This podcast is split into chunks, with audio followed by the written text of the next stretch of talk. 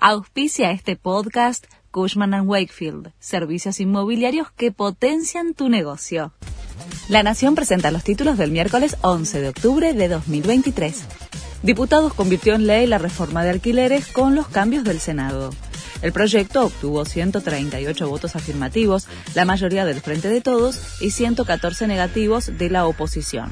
De esta forma quedan confirmadas las modificaciones. Los contratos entre propietarios e inquilinos se mantendrán por tres años y tendrán una actualización semestral en lugar de anual como establecía la norma actual. El oficialismo, con el apoyo de Miley, aprobó en diputados el proyecto sobre devolución del IVA. La iniciativa tendrá un impacto de 1,29% del PBI el año próximo.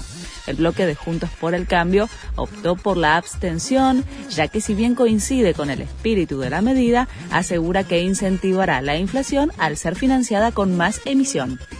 El gobierno adelantó que hoy anunciará medidas para intentar frenar la escalada del dólar.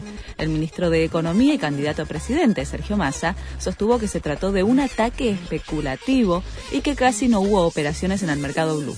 También pidió tener una actitud responsable y cuidar el patrimonio de la gente.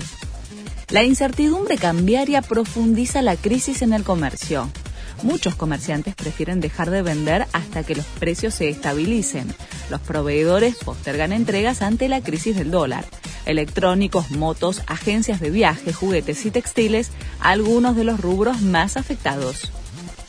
El Papa Francisco pide a Hamas que libere a los rehenes retenidos en la franja de Gaza.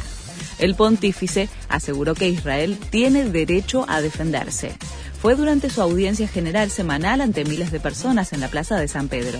También expresó su preocupación por los palestinos que viven en Gaza. Este fue el resumen de Noticias de la Nación.